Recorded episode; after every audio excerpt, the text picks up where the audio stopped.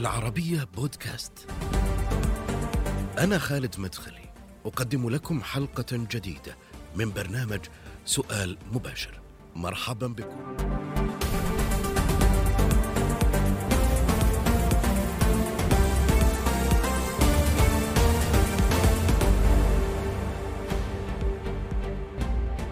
بعد واحد وعشرين عاماً من الملاحقة انتهت قصة زعيم تنظيم القاعدة أيمن الظواهري بغارة جوية أمريكية في مقر إقامته في أفغانستان، ليفتح بعد ذلك باب من التساؤل حول من يخلفه. حالة من الفوضى كما يصفها ضيفي يعيشها تنظيم القاعدة حالياً، الذي عاث في الأرض إرهاباً عابراً للحدود، وبات مستقبله مرتبكاً بعد مقتل قائديه ابن لادن والظواهري.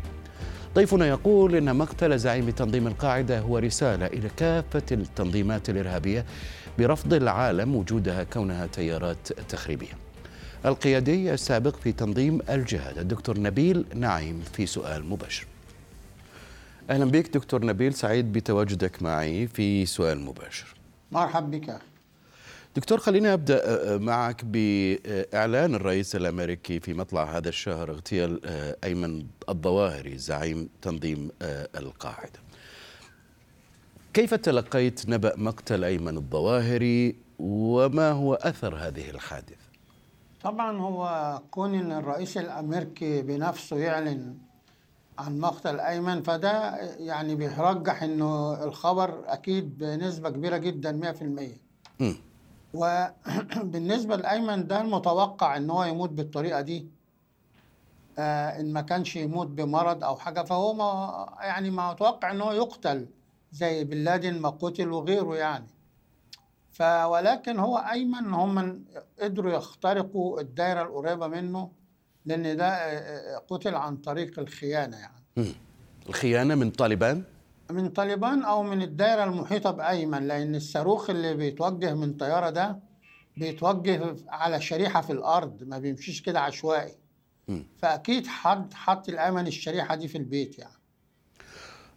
إيش مصلحة طالبان من تسليم الظواهري لأمريكا؟ لا، طالبان عمرها ما هتسلم أيمن، حتى لو هتقتله هي بنفسها، بس مش هتسلمه لأمريكا عشان صورتها قدام الشعب الأفغاني قدام العالم إنها على عداء مع أمريكا. أنت قلت إنه إنه إنه في في في لقاء لك، قلت بأنه في البي بي سي، قلت بأن من مصلحة طالبان في الوقت الراهن القضاء على أيمن الظواهري لعدم تكرار الخطأ الذي ارتكبته الحركة باستضافة القيادات الإرهابية قبل هجمات الحادي عشر من سبتمبر. ماذا تقصد؟ هو طبعا وجود أيمن الظواهري علنا في أفغانستان بيبقى عبء على طالبان، وبيحجم من علاقاتها بالدول الأخرى على أساس أن هي جماعة راعية للإرهاب. فالتخلص من أيمن سواء أن هم يطلبوا منه يمشي أو بقتله هيبقى في مصلحة طالبان. وبالتالي هل من الممكن أن تكون طالبان هي من أعطت هذه الإحداثيات للولايات المتحدة أو القوات الأمريكية التي استهدفته فيما بعد؟ هو الأرجح أن واحد من من القريبين من أيمن خانوا يعني، هو الأرجح كده يعني. م. وهناك في أفغانستان من السهل جدا أن أنت تعثر على الخونة يعني. م. كيف يعني؟ الفلوس بتخلي أي حد يعمل أي حاجة في أفغانستان يعني. لكن أنت تعتقد أنه طالبا ما لها علاقة في الموضوع، حتى ولو كان هو موجود أصلا في في في مكان وتابع لأحد كذلك أعضاء الحكومة كما يقال في حركة طالبان؟ والله هو أنا يعني ما استبعدش أي حاجة في العمل السياسي. م. ولكن أنا يعني أظن طالبان يعني تنأب نفسها عن كده، واللي عملوا كده أتباع أيمن نفسه المحيطين به هم اللي خانوه وغدروا به يعني. ما هو تأثير يعني مقتل أيمن الظواهري على تنظيم القاعدة؟ هو يعتبر أيمن هو قيادة تاريخية ورجل له كاريزما وله تاريخ، محدش هيعوض فقدان أيمن في التنظيم يعني، كلهم بعد كده بتتساوى الرؤوس يعني. م. من المتوقع أن يكون يعني هو قائد التنظيم بعد أيمن الظواهري؟ لا، هو التنظيم أكيد أكيد أنه هيتشرذم، مش هيبقى تنظيم واحد زي أيام أيمن وأيام بن لادن. هو بعد أيمن التنظيم هيتشرذم وهيبقى ليه أكثر من قيادة. يعني ما الذي يميز أيمن الظواهري عن غيره؟ تاريخه. م. أيمن رجل له تاريخ وقديم، وعاش في أفغانستان مراحل الجهاد كلها، وكان متهم في قضية السادات معانا، وراجل له تاريخ وله كاريزما. وفي نفس الوقت أيمن اللي قرب منه يعني زي أنا عشت معاه، أيمن ذكي وسياسي، يعني بيفهم بالسياسة كويس. يعني إيش اللي تتذكره من علاقتك مع أيمن الظواهري دكتور نبيل؟ هو أيمن صاحبي صديقي من زمان، من سنة ثمانية وسبعين تسعة وسبعين، وبعدين اتهمنا مع بعض في قضية السادات، وبعدين هو خرج قبلي، ولما أنا خرجت ألحقت بيه في أفغانستان، قعدت معاه سنتين. وبعد كده لما الأفغان ضربوا بعض أنا سبت أفغانستان ورجعت، ومن ساعتها ما تقابلناش بقى. م. أنت وصفت وقلت إنه طيب القلب، هل كان طيب القلب؟ آه أيمن طيب. كيف طيب القلب؟ آه أنا عشت معاه أصلي، عشت معاه سنين يعني. م. هو الفكر هو يعني في قاعدة بتقول لك سلوك الإنسان وليد فكره، فهو أيمن للأسف فكره فكر سيد قطب، فعشان كده هو تبنى العنف وال... لأن سلوك الإنسان وليد فكره. إنما هو أيمن كشخصية هو راجل طيب وخلوق وخدوم، يعني هو يخدم جامد بلا مقابل، يعني دكتور بكل ما تحمله الكلمة من معنى. يعني شخصية. شخصية زي أيمن الظواهري إرهابي تلطخت أيديه بالدماء بالتفجيرات في كل أنحاء العالم، كيف ممكن يكون طيب القلب؟ أنا بكلمك عن واحد أنا عشت معاه، وهو راجل خدوم، ويعني كان يقدم العلاج للناس مجانا، واللي معاه يدفع واللي معهوش ما يدفعش، ما كانش يبص للطب على أساس إن يكتسب من وراه، كان بيبص ان دي خدمات وكان بيعملها فعلا بمنتهى الرضا.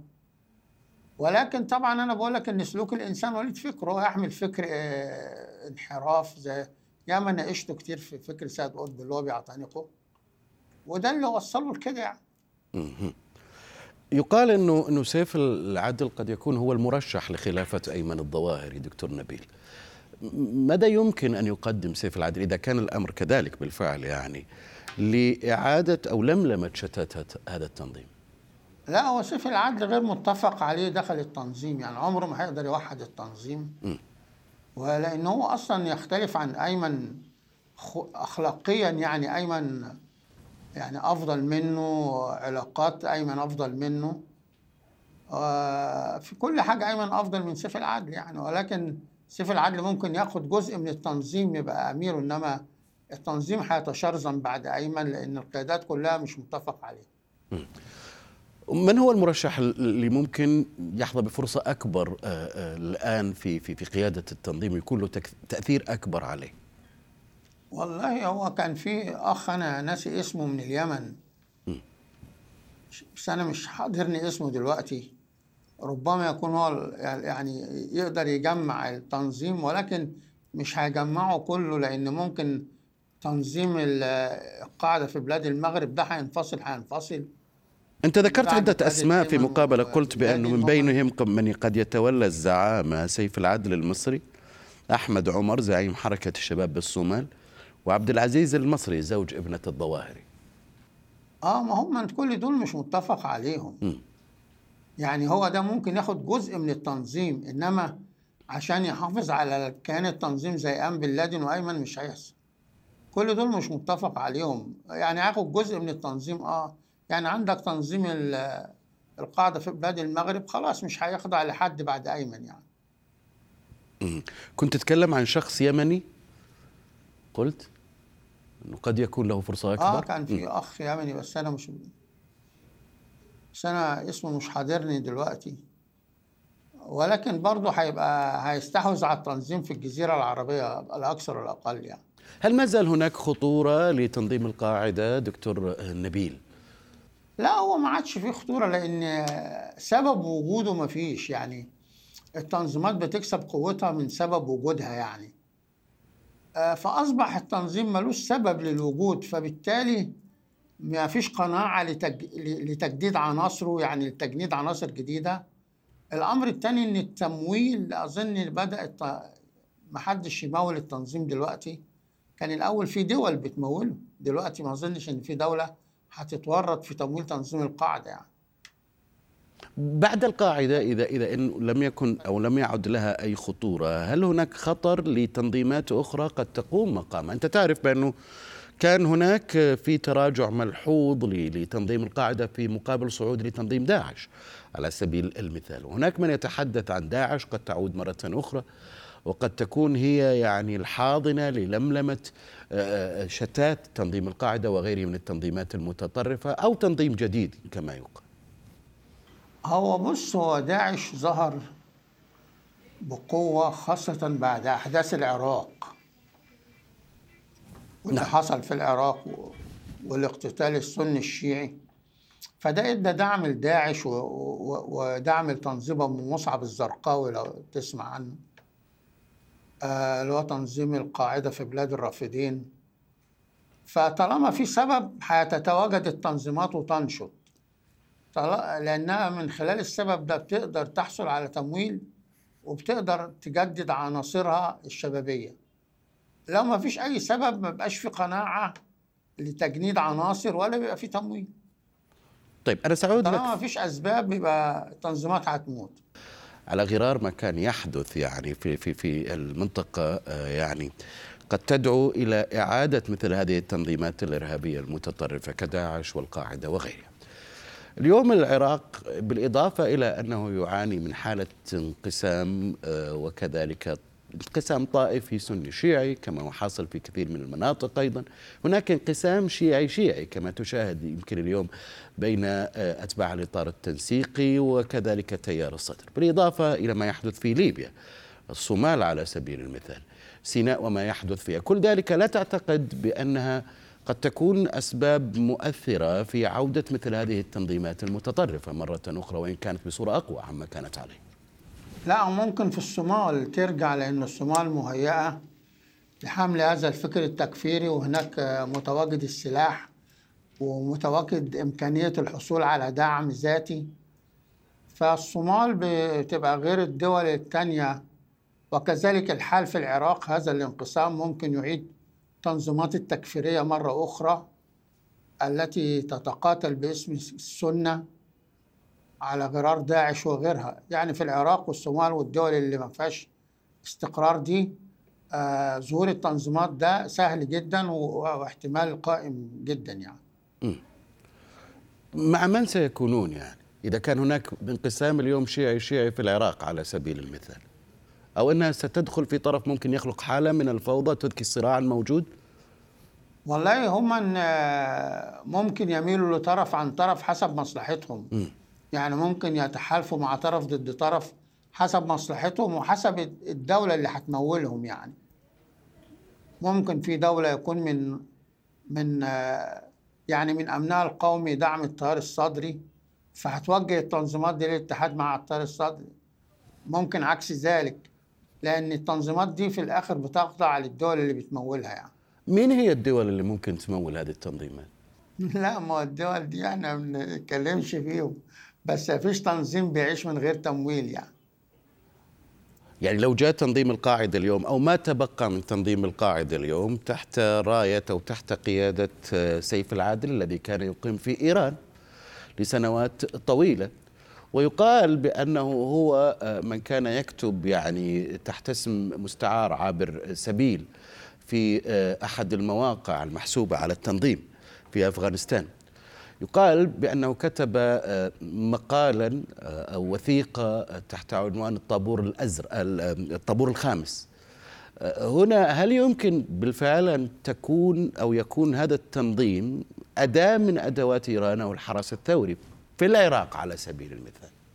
هو ممكن يكون جزء يعني يتمكن الحرس الثوري الإيراني من تجنيده، بس مش هيقدر يتمكن من تجنيد القاعدة كتنظيم منتشر في الدول العربية، على أساس أن تنظيم القاعدة من أدبياته الفكرية أنه مخالف جدا للشيعة ومخالف جدا للحرس الثوري، ومنهم ناس بتكفرهم أصلا. م. يعني إذا كانت إيران هي ممكن, ممكن تدعم جزء. طرف في العراق هيبقى طرف موالي ل... لإيران. أوكي، من هي الأطراف الأخرى أو الدول الأخرى التي ممكن تدعم الطرف الآخر أو تدعم الطرف الآخر؟ بالنسبة لتنظيم القاعدة ما أظنش إن في دولة هتدعمه إلا إذا كان هيقوم بعمليات في العراق. م. فإذا كان التنظيم هيقوم بعمليات في العراق على غرار تنظيم أبو مصعب الزرقاوي هيجد من يدعمه من الدول العربية بالذات يعني. إنما خارج العراق ما أظنش أو الصومال ما أظنش إن حد هيدعمه إلا إذا كان هو عند لديه قدرة على الحصول على دعم ذاتي. في حوار صحفي ذكرت بأنه جرى بينك وبين الظواهري اتصال في ألفين وأحد عشر واثناشر اثناشر الاتصال كان ازاي؟ اثناشر نعم. والله هو أنا ما اعرفش حصل على تلفوني منين و... وكلمني وبعدين كلمني على النت. والأول كلمني في التليفون وبعدين طلب مني إن أفتح النت. أنا أولادي هم اللي بيشتغلوا ففتحوا النت وتكلمنا. قال لي إن إحنا مش عاوزين نهاجم الإخوان وإن أنت بتهاجم الإخوان. ساعتها الدكتور مرسي محمد مرسي هو اللي في الحكم يعني. م. أنت رديت عليه؟ كنت أنا بهاجم الإخوان وكتبت آه أنا كنت نشرت والجرايد نشرت عني لابد أن يتدخل الجيش من أجل الإطاحة بالعصابة الإرهابية اللي بتحكم البلد. فده نزل منشط في جرايد كتير على لساني يعني. فقال لي ما ينفعش. قلت له إذا كنت أنت كاتب كتاب اسمه الحصاد المر اديتنا طباعه أنا ما رضيتش إن أنت مكفر في الإخوان أصلا ومطلع عين أبوه وكاتب ستين سنة من السقطات الإخوانية.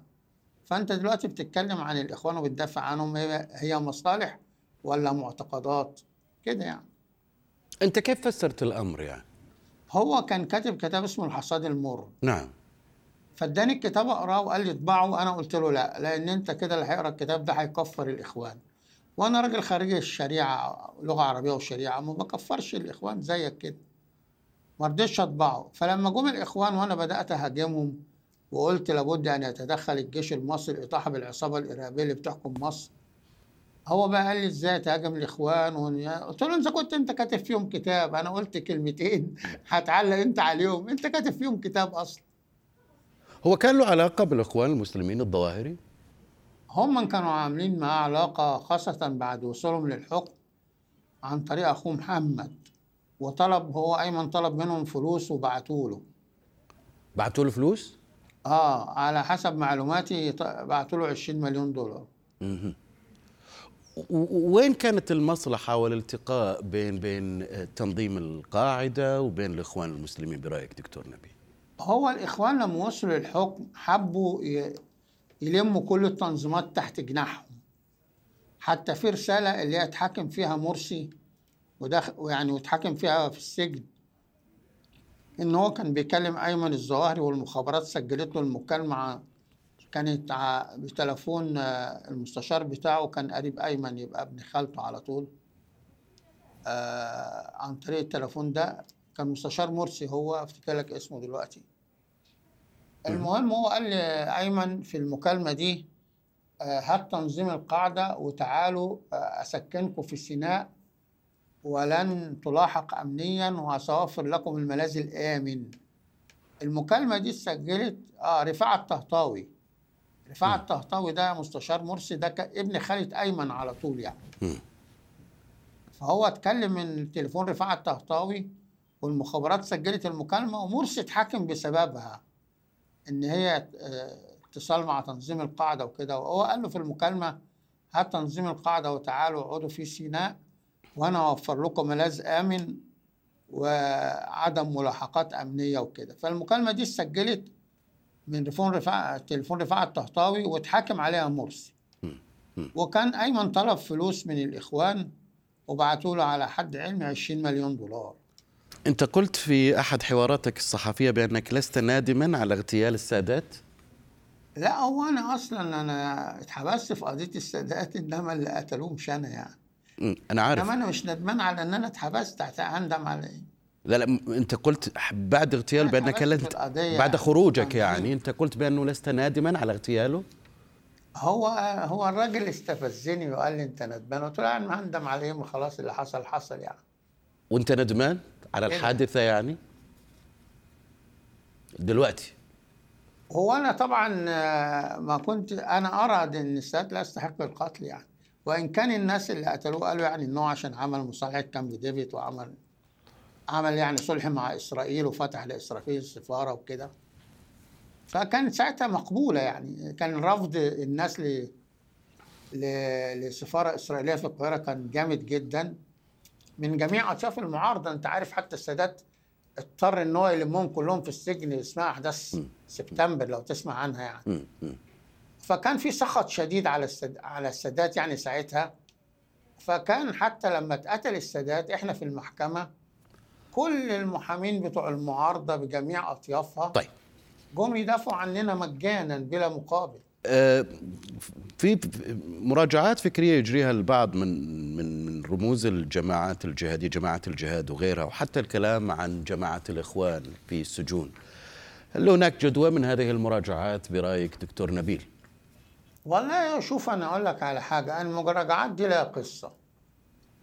هم أن الأمن على اتصال دايما بالمساجين السياسيين في السجون يعني، يعني أمن الدولة دايما على اتصال بالمساجين السياسيين، وحط لهم ضابط في السجن ليه مكتب اسمه مكتب امن دوله مكتوفه. فهم جم قالوا قالوا بما فيهم احنا يعني، قالوا احنا عاوزين نخرجكم لان احنا كنا معتقلين بقالنا سنين طويله، معتقلين يعني مش متهمين في قضايا، انت عارف الاعتقال ده اداري يعني. فقالوا لنا احنا عاوزين نخرجكم بس عاوزين مبرر للقيادة السياسية، نقول للقيادة السياسية احنا هنخرجكم ليه؟ عشان ناخد تصريح من القيادة السياسية نخرجكم. فاعملوا مراجعات للفكر، وكانت دي البداية اللي خلت الناس عملت مراجعات الاحتياج للخروج نعم. من المعتقل.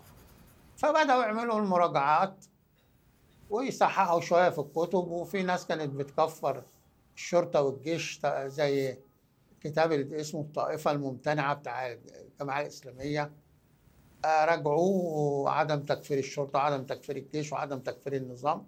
وهي دي كان سبب المراجعات اللي أدت لخروج آلاف المعتقلين يعني. شكرا جزيلا لك القائد السابق في تنظيم الجهاد الدكتور نبيل نعيم، كنت ضيفي في سؤال مباشر. دائما يمكنكم متابعتنا على مواقع التواصل الاجتماعي تويتر فيسبوك يوتيوب، والاستماع إلى حلقتنا ومشاهدتها أيضا على شاهد وعلى العربية بودكاست. إلى اللقاء.